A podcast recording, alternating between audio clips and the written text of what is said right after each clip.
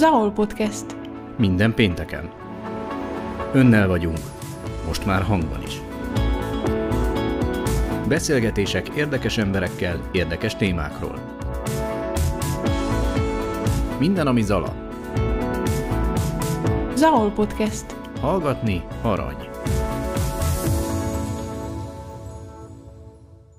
Jó napot kívánok, tisztelettel köszöntöm az AOL Podcast hallgatóit, Péter Árpád vagyok, és hát most egy igazán édes témával csábítjuk Önöket ebben a következő mintegy fél órában, vagy akár picivel több, mint fél órában. Somogyi Renáta nevét azt hiszem, hogy Zala megyében nagyon sokan ismerik, mint ahogyan a Brinkatanya nevét is, amelynek ő a fagylalt mestere. Majd beszélgetünk egy kicsit a nyugat-balatoni fagylalt helyzetről is, de most az a szenzációs hír, amit egyébként az Alai írlapban már olvashattak, és hát más platformokon is megjelent, hogy a fagylalt Európa bajnokságon a magyar válogatott tagjaként bronzérmet szerzett, és ezzel a magyar csapat jogot nyert arra, hogy a következő évben a világbajnokságon képviselje hazánkat. Ez a rövid fölvezetés, tisztelettel köszöntelek, szervusz, tegeződünk ebben a beszélgetésben is természetesen természetesen. Szia, üdvözöllek, és természetesen a hallgatókat is, és nagyon köszönöm a meghívást, hogy itt lehetek. Mesélj egy kicsit a kezdetekről. Mondjuk haladjunk kronológiai sorrendben. Mikor kerültél, és kinek a hatására, ez most álnaív kérdés, de hát mondd el te a tényt és az igazságot, közel ehhez a műfajhoz, a fagylaltok világához, az édességek világához, a vendéglátáshoz, még nagyon sok kategóriát föl lehetne sorolni, amiben érintett tek vagytok családilag, de hát folytasd te a történetet, illetve kezd el, kérlek. Már egészen kicsi korom óta ebben a világban élek, ha lehet azt mondani, a fagydalt és az édességek világában, hiszen a szüleim több mint 35 éve foglalkoznak vendéglátással, így adott volt, hogy a nyarakat a Balatonon mindig valamilyen szinten a fagyizóban töltöttem, és igazából gimnazista korom óta aktív tagja vagyok a, a fagylaltozóink csapatának, ha lehet ezt mondani, de igazán aktívan az első diplomám után folytam bele úgymond ezekbe a munkálatokba, amikor is lehetőségünk volt még egy Balatonparti üzletet nyitni, és akkor a szüleim feltették a kérdést, hogy lenne kedvem esetleg ezt az üzletet vinni,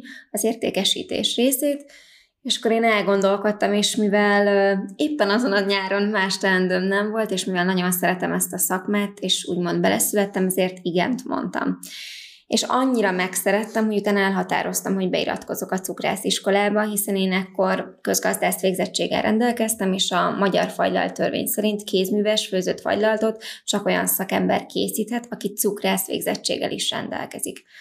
És akkor Ez beírom. egyébként nagyon helyes kritérium. Így van, így van. Tehát én azt gondolom, hogy autodidakta módon nagyon sok mindent meg lehet tanulni, de ahhoz, hogy a technológiát, illetőleg a HCCP-s feltételeknek megfelelően végezzük a dolgunkat, azért ott egy komolyabb szakképesítésre van már szükség komoly szakemberektől való mindenféle tanulmányoknak az elsajátításával és hát elvégeztem a cukrásziskolát, de annyira megtetszett, hogy utána elkezdtem kutakodni, hogy vajon hogyan lehetne még bővíteni ezt a tudást, és főként a fagylaltos tudást, és számos olyan lehetőséggel találkoztam, ami mind Olaszországban, mind pedig Franciaországban fagylaltos továbbképzést nyújtott. Hiszen itt nagyon fontos azt megjegyezni, hogy Olaszországban és Franciaországban teljesen másként működik a fagylaltos szakma, mint itthon nálunk.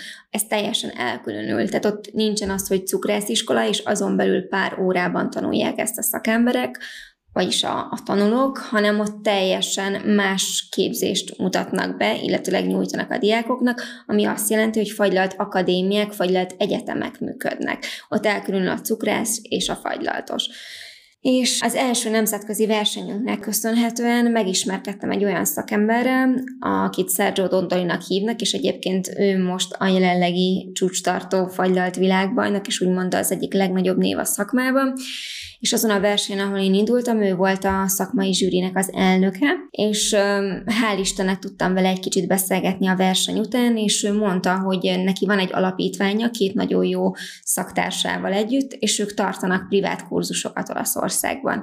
És akkor ezen a vonalon indultam, vagy hát indultunk el családilag, és akkor egyik képzés jött igazából a másik után. És tulajdonképpen ennek köszönhető, hogy egy kicsit az olaszosabb irányba mentem el én is, és ezáltal a fagyizónknak a kínálata is. Én egyszer egy életrajzot nem egy helyen össze tudtam majdnem rólad szedni, de ha már itt tartunk, akkor ezt azért tisztázzuk, hogy neked az alapdiplomád mellett most már nagyon sok további végzettséget, képzettséged, iskolád van, és mind-mind hát gyakorlatilag a fagylalt felé, vagy a többsége a fagylalt felé mutat. Igen, ez így van, mert utána pedig a Szent István Egyetemen jött egy olyan lehetőség, hogy akkor hirdették meg a Csuki kávét a készítő mestert, ez az élelmiszeripari karon belül van, és ugye engem nagyon érdekelt a fagylalt, mellette ugye a csokoládé is, hiszen a világbajnokságon 2017-ben ugye egy csokoládé fagylaltal sikerült nagyon szép helyezést elérni, és egyben elhozni Európa legjobb csoki fagyi címet,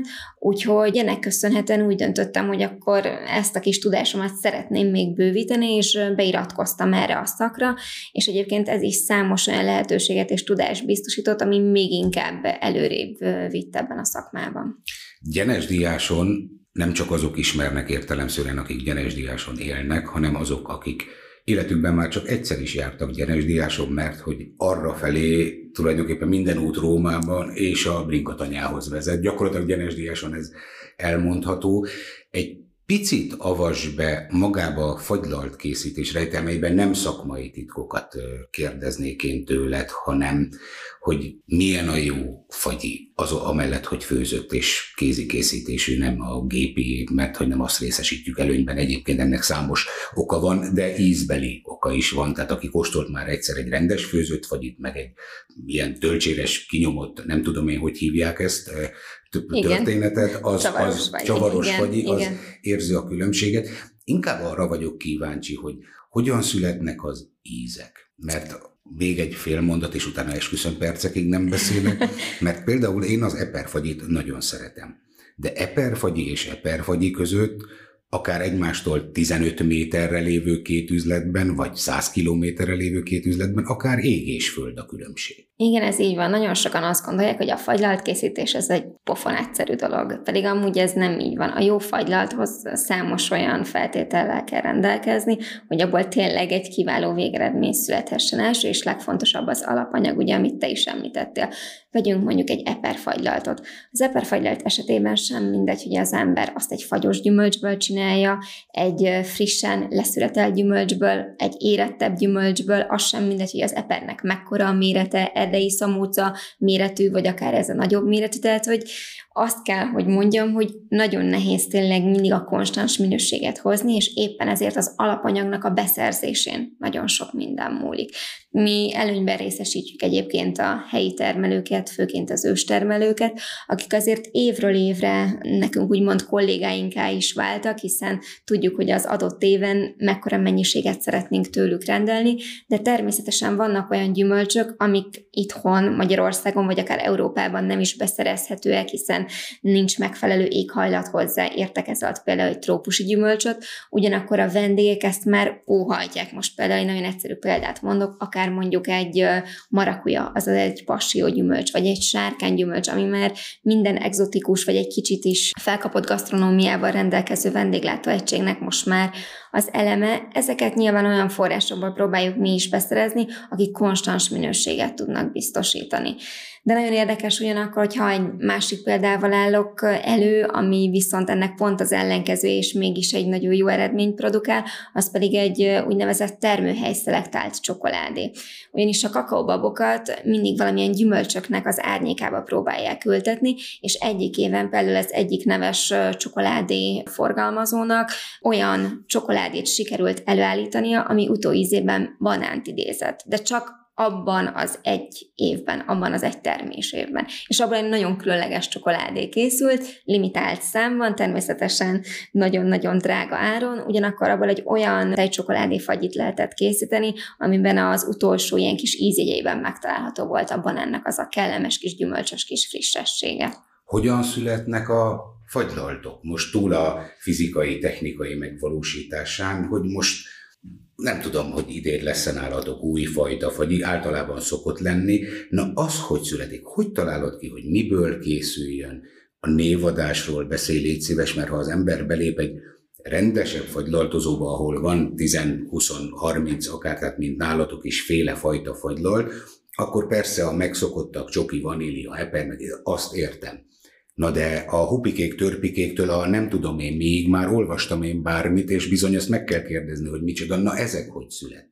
Igen, ez általában inspirálódás kérdése, legalábbis a mi esetünkben. Tehát azért tény és valahogy nagyon sokat utazunk és járunk a világban, igyekszünk minél több olyan helyet meglátogatni, és nem csak fagylaltozókat, hanem akár éttermeket, cukrászdákat is, ahol azért az ember tud egy kis inspirációt nyerni, de ez lehet akár egy nyaraláson egy koktél például, vagy nagyon érdekes, hogy egy ázsiai étteremben voltunk Budapesten a családommal három héttel ezelőtt, és ott például egy ilyen fekete rizs pudingot kóstoltunk, ami kókusztejjel készítettek, és akkor rögtön megfordult a fejünkbe, hogy hú, hát ez fagylaltban is fantasztikus lehet. Az emberek alapból is nagyon kedvelik a rizsfagylaltot. Kevés szakember készíti, hiszen nehéz jól elkészíteni, ugyanis a rizs az nehéz, hiszen ugye többször át kell mosni ahhoz, hogy egy olyan állagot érjünk el, hogy miközben nyaljuk a fagylaltot, ne vorcogjon a, a fogunk alatt a, a része, és ki is próbáltuk egyébként ezt, és egy fantasztikus végeredmény született. Úgyhogy ilyen apró nüansznyi dolgokból is jöhet, de amikor az ember egy versenyre készül, akkor nyilvánvalóan ott nagyon sok szempontot figyelembe kell venni, hogy akár adott esetben ez egy hazai verseny, vagy egy nemzetközi.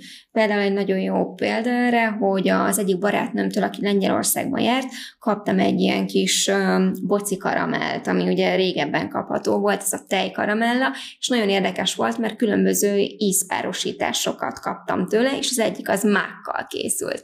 És nagyon különleges volt, hogy az ember miközben ette ezt a kis karamell kockát, úgymond, mellette még jött a, a máknak az íze mögötte, és valahogy az ízkombináció kombináció olyan volt, mint hogyha a hűtében ültem volna Ausztriában, és a gőzgombócot ettem volna. Úgyhogy, és akkor itt is bejött egy ilyen inspiráció, hogy hú, akkor egy karamell variegátó, egy karamell szósz mák darabkákkal. Igen ám, de ezt nem biztos, hogy el lehet indítani egy nemzetközi versenyen, hiszen ugye sok országban ez ópiátnak minősül, köztük ugye Amerikában is, tehát lehet, hogy itthon ez mondjuk egy hazai évfagylaltja versenyen mondjuk igen erős helyezést tudna elérni, ha egyéb jegyeiben is jó az a fagylalt, de mondjuk egy nemzetközi versenyen nem biztos, hogy elindítanám, hiszen mondjuk a tíz tagú szakmai zsűriből lehet, hogy ezt négy leszavazza. Szóval ez, ez egy elég széles paletta, ami mozog. Ami pedig a névadást illeti, hát minden egyes alkalommal, amikor elindítunk egy fagyit egy versenyen, vagy akár mondjuk a pultba behelyezzük, akkor fontosnak tartjuk azt, hogy legyen egyfajta története, hiszen az emberek nagyon szeretik a történeteket. És például nálunk így született meg ugye a Festeticsek mandulás csókja elnevezésű fagylaltunk is, vagy az illatos Izabella is. Egy kis antikváriumban kutakodtunk, Festeticséknek a, a desszertjei után, és találtunk egy olyan könyvet, ahol a Festetics családnak egy több évtizeden át tartó receptúráját dolgozza fel, és nagyon érdekes volt, hogy ott a magának a családnak több tagja is részt vett ennek a süteménynek úgymond a kidolgozásában, ahogy ugye ez a recept szállt ágról ágra, úgy mindig valamit módosítottak rajta, így nem lehetett kifejezetten azt mondani, hogy ez Festetics Györgynek a, a kedvenc süteménye, és akkor én felhívtam a testvéremet, hogy hát segítsen már nekem, hiszen ő amúgy német és orosz szakon végzett az eltén, de nagyon jó nyelvérzékkel rendelkezik, mert nagyon jó ötletei vannak, és mondtam neki, hogy Barna, segítségedre van szükségem, mondom, amit bele kellene rakni ebbe a, ebbe a fagylalt elnevezésbe, legyen benne magának ugye a családnak a neve, hogy festeticsek, legyen benne az is, hogy egy kicsit mandulás, ugye tetején van egy kis madárteljes, egy kis habcsókos dolog is, de hogy azért mégis legyen frappáns, és ennek a fagylaltnak például a testvérem lett a keresztapja. Úgyhogy ez így jött. A másik része, amit szintén példaként hoztam fel az illatos Izabella, ugye itt egy szorbé fagylaltról beszélünk, aminek az alapja Izabella és Otello szőlő. És ugye az Izabellának köztudott tulajdonsága, hogy van egy speciális, egy sajátos karakterrel rendelkező illata, és még alliterált is, úgyhogy így született meg az illatos Izabella. A fantasztikus, és gyakorlatilag most egy, egy nem tudom, egy 400 gombóc fagydalthoz azért nekiállnék, és még hol vagyunk a végétől. Még mielőtt a nemzetközi és hazai versenyeidről, amiken hát azért elég szép sikert, sikerre halmozol, és halmoztál, és legyen így a jövőben is, egy picit beszéljünk arról, most már sok-sok év tapasztalata alapján, hogy a magyar és a külföldi vendégek fagylalt ízlése között van-e különbség, hogy milyen ízt keresnek, hogyan szeretik azt a fagylaltot elfogyasztani, mert van, van olyan ismerősöm, aki például kehelyben nem tud fagylaltot enni, mert az neki nem fagyi, neki töltsér kell, és nem is a friss, meg az új fajta ízesített töltsérek, hanem az a régi, egyszerű, egyforintos idézőjelben töltsérbe szereti a fagyit. Van különbség mondjuk külföldi és hazai vendégigények és, és ízbéli érdeklődés között? Van különbség, és ugye ehhez a dologhoz hozzátartozik az is, hogy ugye a 90-es években, meg a 2000-es évek elején még nagy divat volt ugye ez a fagylalt kehely, ha már itt a fagylalt kehelyet említettük. Számos helyen, akár hogyha az ember kilátogatott Bécsbe, vagy akár Olaszországba, akkor hatalmas nagy fagylalt kehelyeket kínáltak különböző gyümölcs dekorációval. Ez azt gondolom, hogy már csak egy nagyon kis szeletét hmm. teszi ki a fagylalt kultúrának, ha lehet ezt így mondani, akár Európán belül is. Egyre inkább a letisztult ízeket keresik, és ez, ez mind a magyar vevőközönségre, mind pedig az európaira igaz.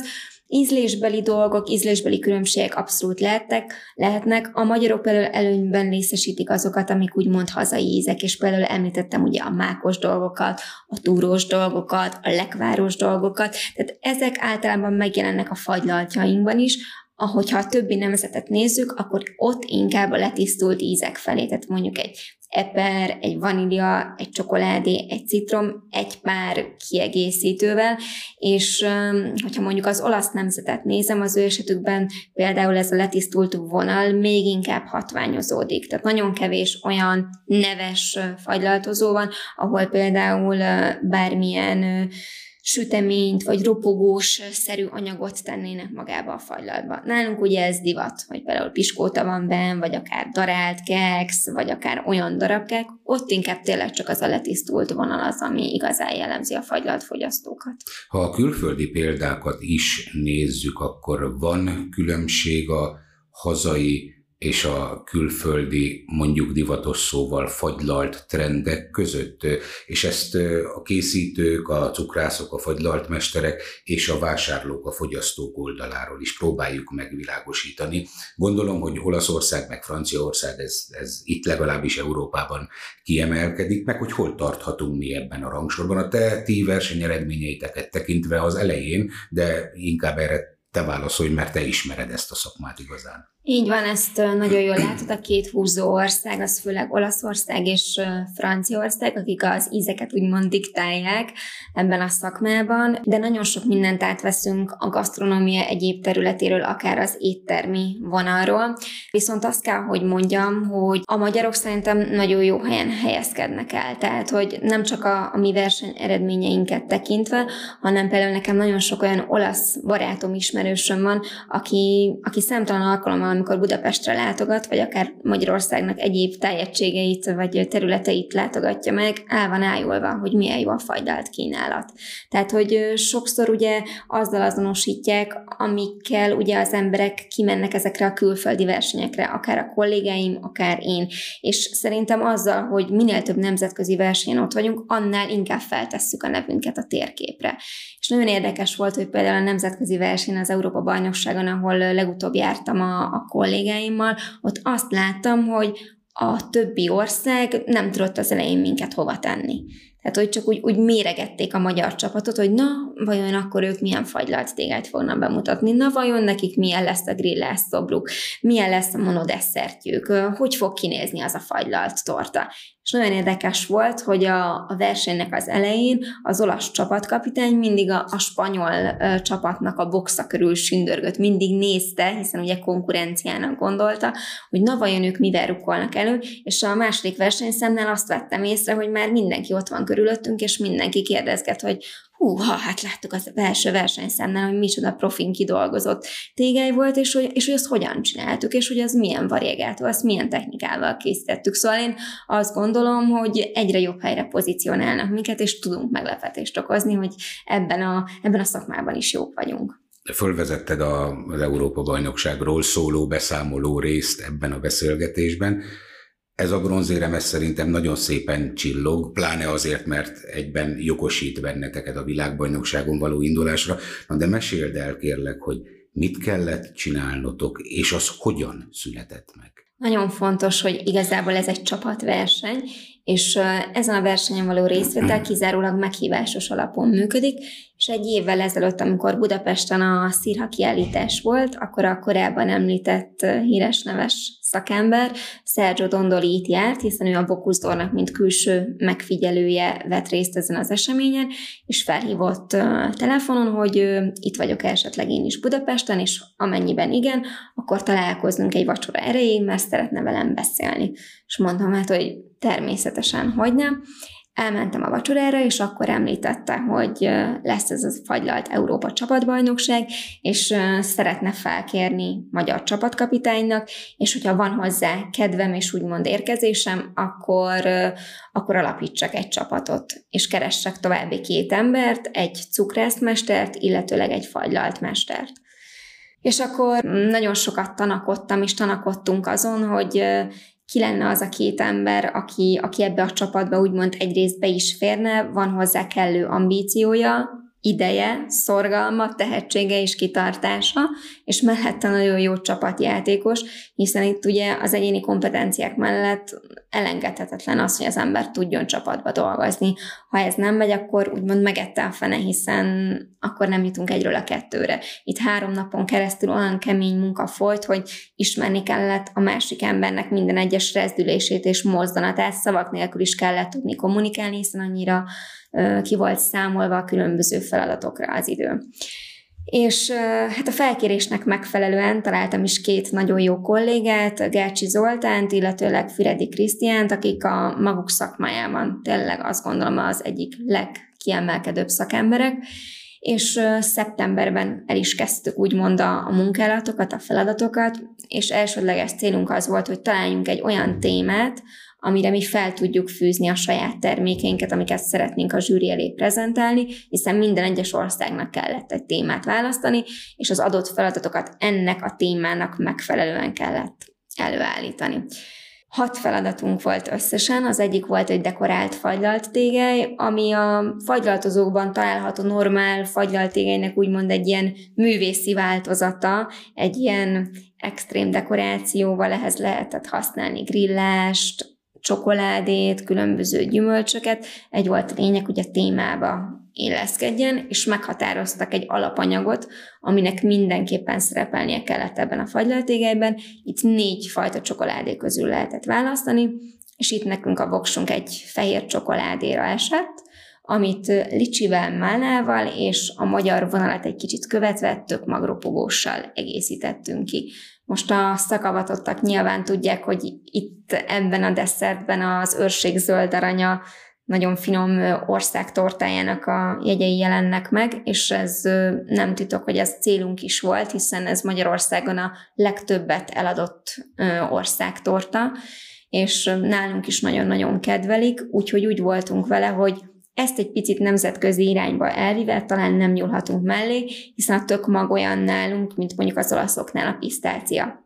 És szerettük volna megmutatni, hogy a mi tök magunk is van olyan jó, és van olyan szuper alapanyag, amiből egy kiváló desszert születhet. Bocsáss meg, innen folytasd, de milyen érdekes, csak így teszem hozzá zárójelben, hogy egy fagylalt versenyen, egy fagylalt Európa bajnokságon is valamilyen formában nyilván odaillő módon meg tud jelenni egy nemzeti karakter, egy, egy nemzeti identitás, mert a tök mag, ha tetszik, egyfajta nemzeti identitás is lehet. Ez amellett, hogy egyfajta édesipari, mondjuk úgy, hogy, hogy remek mű, van ennek ilyen hazafias jellege is. A rossz szó a hazafias, de most hirtelen nem jut eszembe valami magasztosabb a lényeget, úgy is érted, megértik a hallgatók is, hogy, hogy még ebben is meg tud jelenni, hogy mi magyarok vagyunk, meg büszkék vagyunk erre, arra, amarra.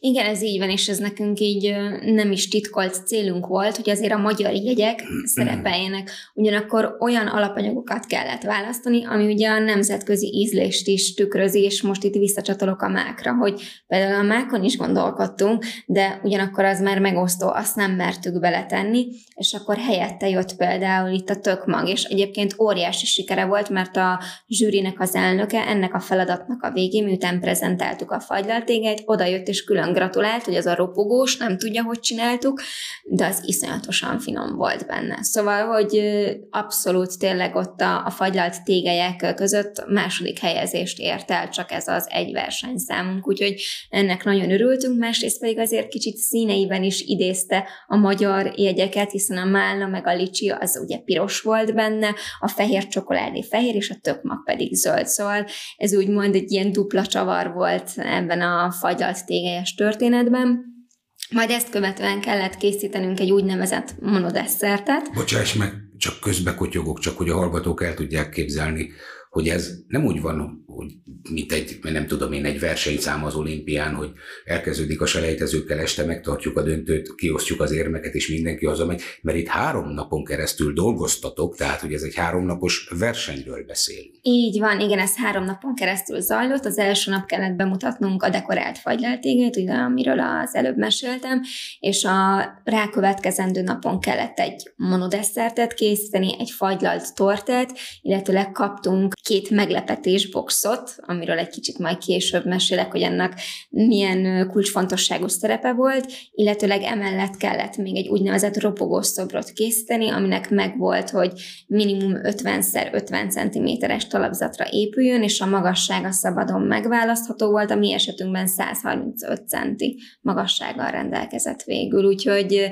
hát ezek voltak a feladatok, és ezeket kellett három napba besűríteni, és hogy említettem is a, a monodesszertnél és a fagylalt tortánál is törekedtünk arra, hogy a magyaros ízvilág megjelenjen, a fagylaltorta esetében a Rákóczi túrosnak a, a jegyeit próbáltuk egy kicsit belecsempészni, és ehhez készítettünk egy édes tejföl habfagylaltot, vagyis egy 12%-os zsírtartalommal rendelkező tejfölből. Egy nagyon-nagyon finom tejfölfagy is született, mellé egy nagyon finom túrófagylalt, citromhéjjal, ahogy az kell, és akkor emellé készült különböző textúrájú barack, illetőleg marakuja variáció. Itt azért fontos a marakuja, mert itt is szerettük volna, hogy egy kicsit a nemzetközi vonal megjelenik ugye a hagyományos sárga barackunk mellett.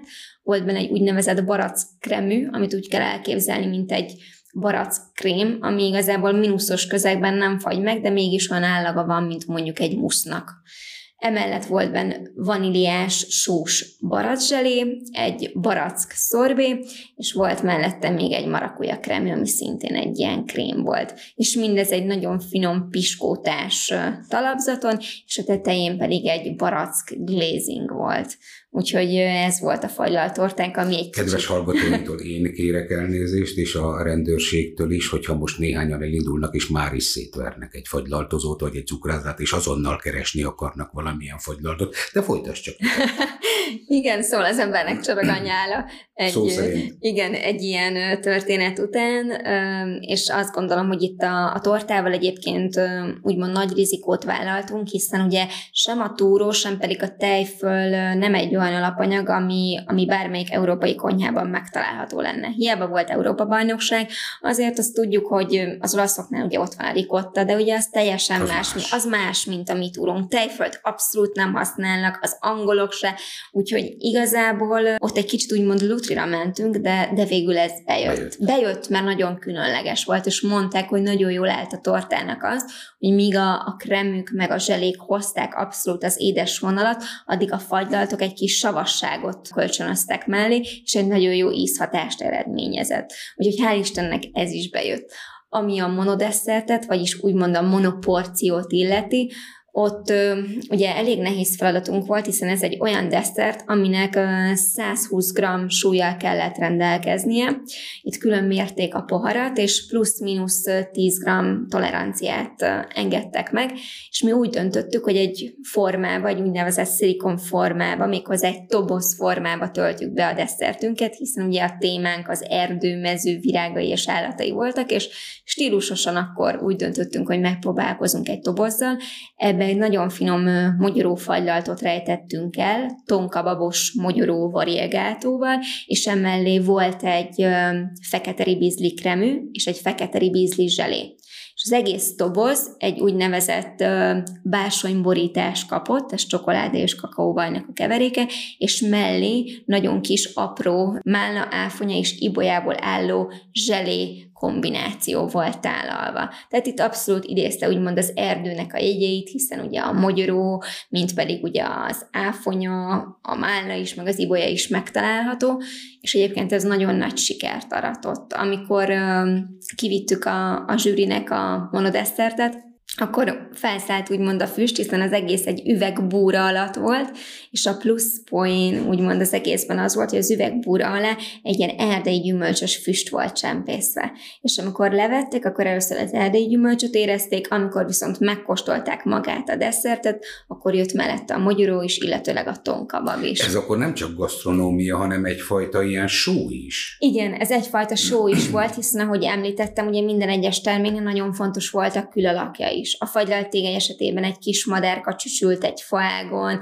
egy nagyon szép kis pázsitos, zöldes részen, a tortánknak a tetején mókus volt, őszi levelekkel, kis makkocskákkal kiegészítve, a toboz az egy üvegbúra alatt volt, illetőleg maga a grillás szobor, a ropogós szobor, amiről ugye korábban meséltem, az pedig egy erdei fát ábrázolt, amin volt egy kis fatörs pluszban, egy mókuska csüsült rajta, gombákkal, különböző falevel mintákkal kiegészítve, úgyhogy ez egész tényleg erre az erdei mintára épült, de nyilvánvalóan nagyon szerettünk volna a szemnek is kedvezni, hiszen tartjuk alapból azt, hogy szemmel vesz az ember, és hogyha valami jól néz ki, és szép, akkor azt van kedve megkóstolni, és igenis kíváncsi a beltartalmára. Csak emlékeztetném a kedves hallgatót, hogy, tehát, hogy továbbra is fagylaltról beszélünk, mert már itt, itt még, még tortából, meg, meg mindenfajta más édesipari termékből is extra lenne, na de mindezt fagylaltból én azt gondolom, hogy ez valahol azért a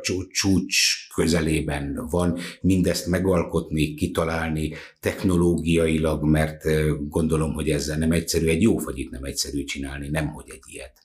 Igen, ez így van, és itt a technológián nagyon fontos hangsúly volt, hiszen a monodesszert esetében ugye ott pontosan mértük az időt, hogy a háttértárolóból ugye ezeket előre be kellett nekünk töltenünk pár órával, ki kellett sokkolni, ami azt jelentette, hogy mínusz 40 fokra bement egy 6 percre, az egy kérget adott neki, és utána került be a mínusz 12 fokba, ahol szépen csücsült, és várt arra, hogy a zsűri elé kerüljön. Igen ám, de mi ugye azt is mértük külön, hogy amikor a zsűri elé rakjuk, az körülbelül hány percet vesz majd igénybe, mire megkóstolják. És tudtuk, hogy tálalás előtt 7 és pontosan 7 és fél perccel kell kivenni, ahhoz, hogy amikor lerakjuk a zsűri elé, akkor a kanál, mint kés a vajban menjen, és hogy pontosan jó legyen az állaga a zselének is, a fagylaltnak is, meg a külső borításnak és sikerült is. ezt a 7 és sikerült, igen. Tartani, mert igen. akkor ezek szerint ezen is múlik. Nagyon sok minden, nagyon sok minden ráadásul itt volt egy nehezítő körülmény, a berendezéseket a versenynek a szervezői biztosították, viszont egy olyan háttértárolót, egy olyan mínuszos fagylalt hűtőt kaptunk, ami sajnos mínusz 15 fok fölé nem tudott menni, pedig nekünk mínusz 12 fokra volt kikísérletezve minden. Tehát ez itt azt jelentette, hogy nekünk időben pluszban rá kellett még arra számolni, és ki kellett ott gyorsan silabizálnunk, hogy akkor hány perccel előtte vegyük ki, hiszen hogyha 7 és fél perccel előtte vesszük ki, ahogy eredetileg terveztük, nem lesz jó, mert kemény lesz.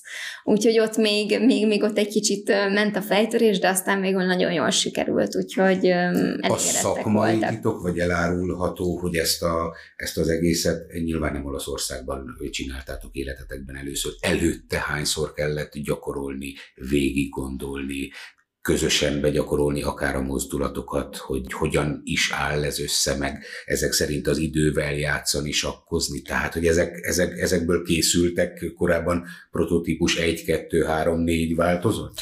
Igen, hiszen ugye minden egyes versenyszámot időre kellett bemutatni. Tehát meg volt, hogy első nap a tortát délután háromkor, a monodesszertet a következő napon reggel nyolckor. És ugye mi tudtuk azt, mert volt egy megelőző úgynevezett online meeting a verseny előtt egy héttel, ahol történt egy online sorsolás. Az összes csapatnak a csapatkapitánya úgymond online húzott, és megtudtuk, hogy akkor hányadikként fogunk a versenyben majd ott kint Olaszországban sorra kerülni, és tudtuk azt az időtáblázat alapján, hogy akkor nekünk hány órára kell pontosan kész lenni. A fagylaltal. Hiszen, hogyha, vagy az adott termékkel, hogyha nincs kész ez a termék, akkor kőkemény büntetőpontok járnak érte. Úgyhogy igen, ez nagyon sok gyakorlással járt, hiszen ugye szeptembertől már találkozgatunk, de aktívan októbertől gyakoroltunk, és decemberben és januárban a verseny megkezdésig minden egyes nap, kivéve karácsonykor.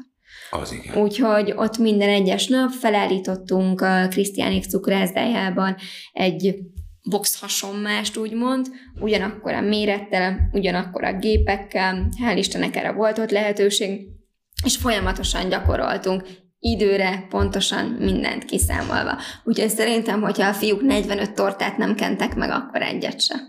Úgyhogy. Ez az olasz úriember, aki téged végül is ebbe idézőjelben teszem, és úgy mondom, belerángatott, adott valami visszajelzést, miután kiderült, hogy hát Európa élmezőnyében mi több dobogós helyen végeztetek? Tehát, hogy tulajdonképpen amiért ő téged fölkért, az maximálisan bejött.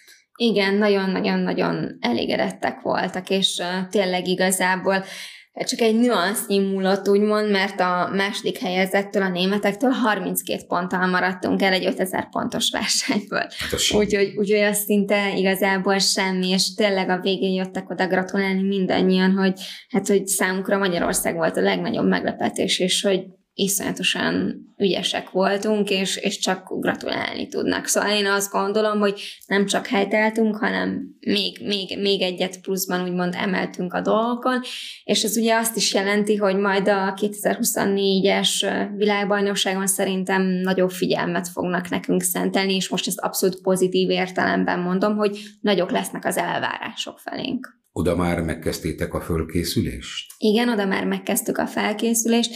Éppen a múlt héten egyeztettünk egy francia cukrászmesterrel, akinek a szakterülete a grillás szoboroknak az elkészítése, különböző motivumokkal, különböző technikákkal, és áprilisban fog Magyarországra ellátogatni hozzánk, ahol hát egy két-három napos képzés keretein belül igyekszünk tőle olyan technikákat eltanulni, amikkel jelenleg most még nem rendelkezünk, hiszen ez egy olyan külön összeletét képezi a cukrászatnak, amit itthon Magyarországon nagyon kevesen űznek. A 80-as, 90-es években ugye hatalmas nagy divat volt a, akár esküvőkre, akár karácsony, bárhova, ezek a grillás torták, vagy akár grillás kosarak, vagy szobrok, de nincs olyan hagyománya, mint mondjuk Olaszországban vagy Franciaországban, ahol egy jégszobrász mellett ott van egy cukorszobrász is, és akár esküvőre azt adják a párnak nász hogy kedvenc kutyájukat formálják meg például grillásból. Úgyhogy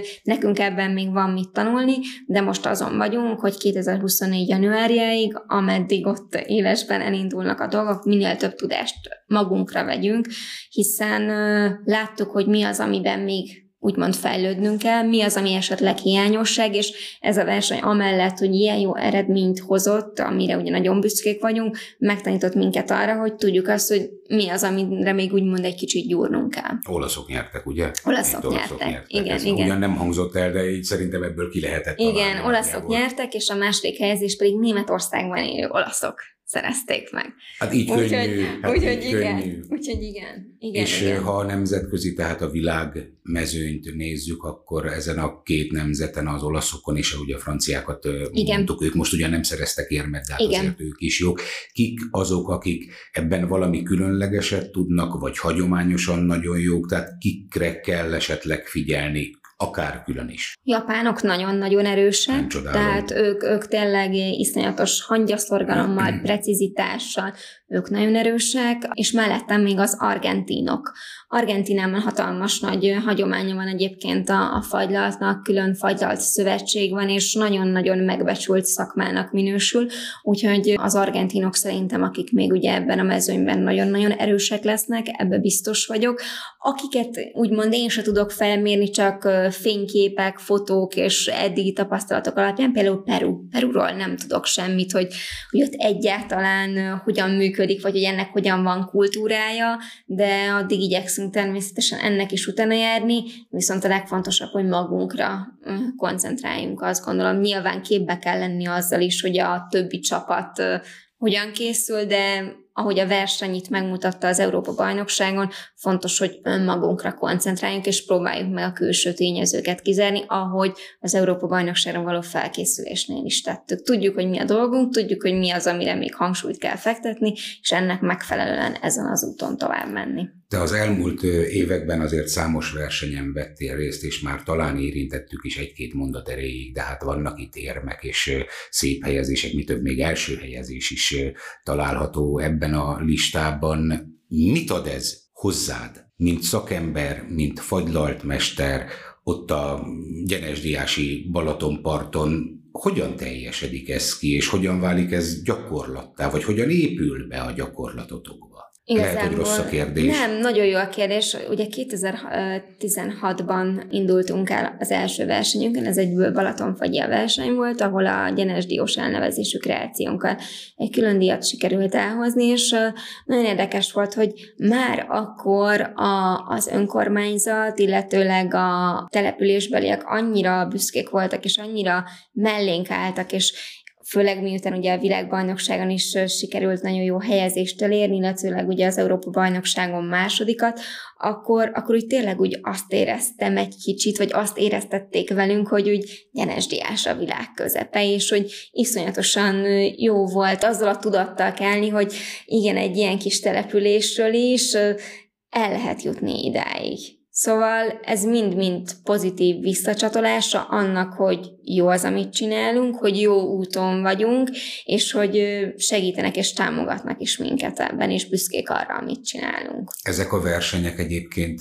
téged, mint a bringatanya fagylalt mesterem magabiztosabbá tesznek, vagy adnak hozzád olyat, amit rengeteget tanultál, rengeteget kísérleteztél, rengeteg fagylaltot már kitaláltál és elkészítettél, tehát ezt sorolhatnánk, de hogy van ebben valami plusz, ami még egy kicsit építi az embert. Ez a nemzetközi mezőny, ott nyilván persze mindenki a saját feladatára koncentrál, de mégiscsak van olyan időpillanat, gondolom, amikor kollégákkal Perutól Németországig akár találkozhatsz, beszélgethetsz, láthatsz ezt-azt, meg hát, meg hát maga az a stressz helyzet, amiben nektek ott teljesíteni kell, az utána, hogyha leülepszik, az általában ilyen jótékony hatással szokott lenni itthon is. Igen, amúgy ez nagyon-nagyon kettős, hiszen amikor születik egy ilyen kiváló eredmény, akkor az ember tényleg úgy elégedettség tölti el, vagy úgy tényleg, amit mondtam, hogy egy, egy nagyon jó kis pozitív visszaigazolás, vagy egyfajta jó kis hátba veregetése önmagunknak, hogy na,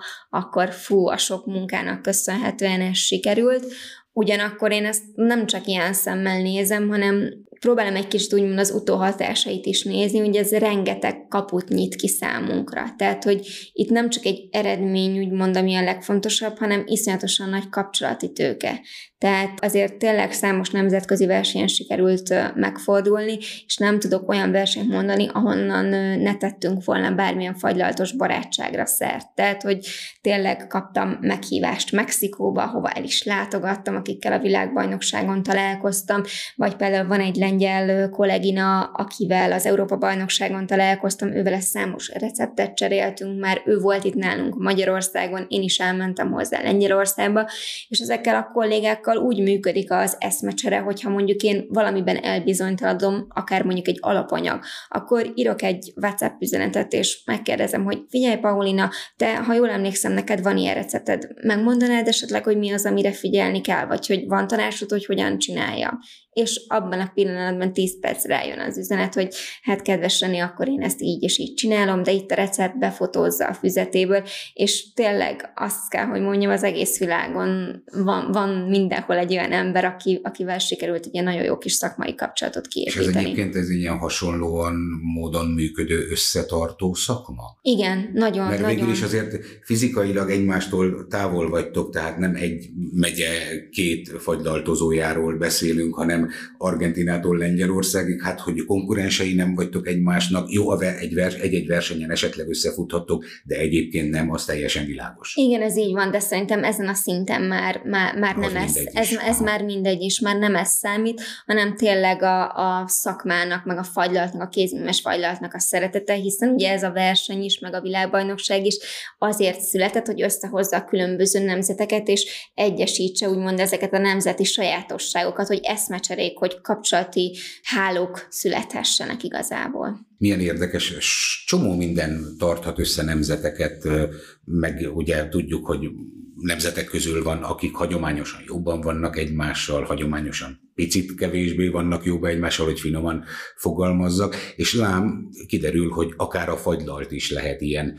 közös pont, mert hogyha már ketten jobban vagytok, akkor már az nem csak két embert jelent, hanem adott esetben egy-egy kicsi közösséget, és ez szépen lassan azért a mindennapokban is meg kell, hogy jelenjen, előbb-utóbb. Igen, így van, meg tényleg én azt gondolom, hogyha bármelyikünk bármiben elakad, akkor számíthat a másikra. Tehát ezen a szinten itt már inkább az eszmecseréknek van helye, mint sem a fukarkodásnak, vagy annak, hogy egy kicsit alá tegyünk a másiknak. Nem, itt az egymás segítése az, ami szerintem kiemelkedő, és nagyon jó példa, hogy a verseny után az olasz csapatkapitány odajött, hogy és ő is itt a fajláltégeinél a tök magropogóst emeltek, hogy hát, hogy az valami fantasztikus volt, és hogy lennék-e olyan kedves, hogy megosztanám vele azt a receptet, mert hát ő iszonyatosan hálás lenne, és ráadásul ő, aki Olaszországnak a legnevesebb szakembere ebben a témában, ő kér tőlem Somogyi Renátától tanácsot, hogy hogyan csinálja meg a tök magropogós. Szóval, hogy ez is egyfajta elismerés, elismerés annak, hogy amit csinálunk, azt jól csináljuk, és hogy tényleg itt, itt nem szégyen kérdezni. Itt a szakmai fejlődés, meg magának a szakmának a, a pozitív továbbvitele, úgymond a cél. Na most néhány tök amatőr villámkérdés, Igen. ha megengeded Persze, hogy ne. Van kedvenc fagyid? Ez időszakosan változik. Akkor, akkor azért mesélj egyről, kettőről. Igen, én ugye nagyon szeretek kísérletezni, és például itt a versenyben, ami született, ez az édes tejfölhavfagylalt. Ez nekem most abszolút favorit. Én erre most azt mondom, hogy nálam ez lesz a nyárnak a slágere, még hogy picit úgymond bután hangzik is, de vannak olyan közkedvelt alapanyagok, mint például a csokoládé. Iszonyatosan gombócartúr vagyok ebben a témában. Bármit, bármikor, bármilyen mennyiségben tudok belőle fogyasztani, illetőleg az idén gyümölcsöket, én azokat nagyon szeretem. Úgyhogy, hogyha ezen a palettán, vagy ezen a skálán mozog egy kiváló fagylalt, akkor én gond nélkül kipróbálom és megkóstolom. A bringatanya és a fagylalt mellett neked van időd másra is, tehát hogy van még, amivel tudsz foglalkozni, meg hát ez ugye egyben üzletasszonyi szerep is, tehát hogy nem csak annyi, hogy hajnali 5 és 6 között nem tudom én elkészítesz 29 fajta fagyit, és aztán beteszitek a hűtőbe, és valaki megárulja egész nap, mert ez egy nagyon leegyszerűsített és buta képe lenne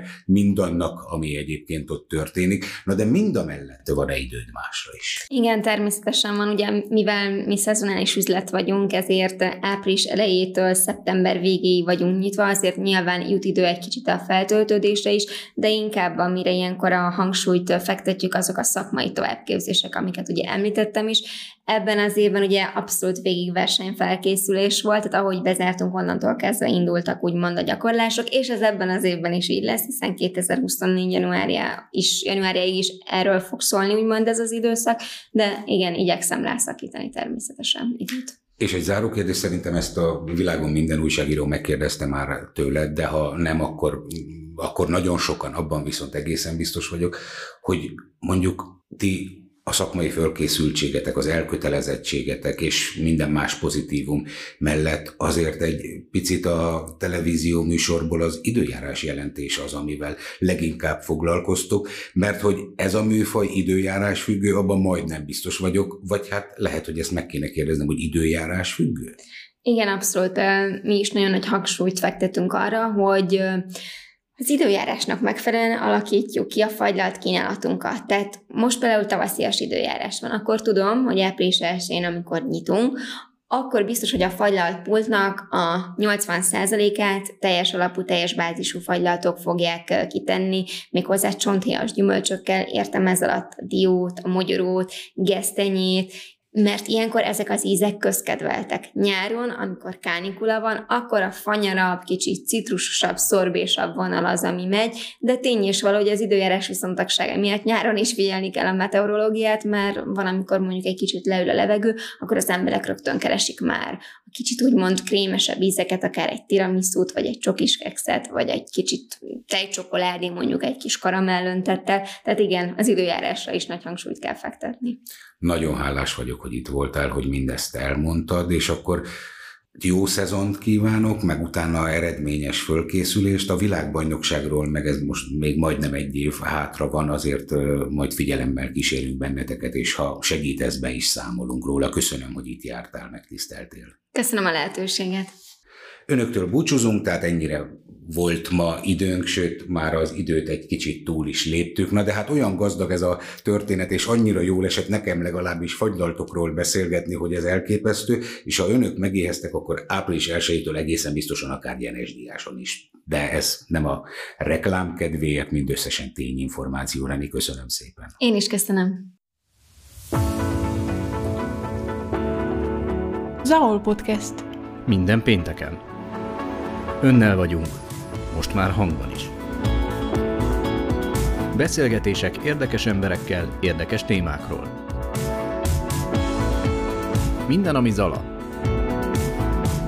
Zaol Podcast. Hallgatni arany.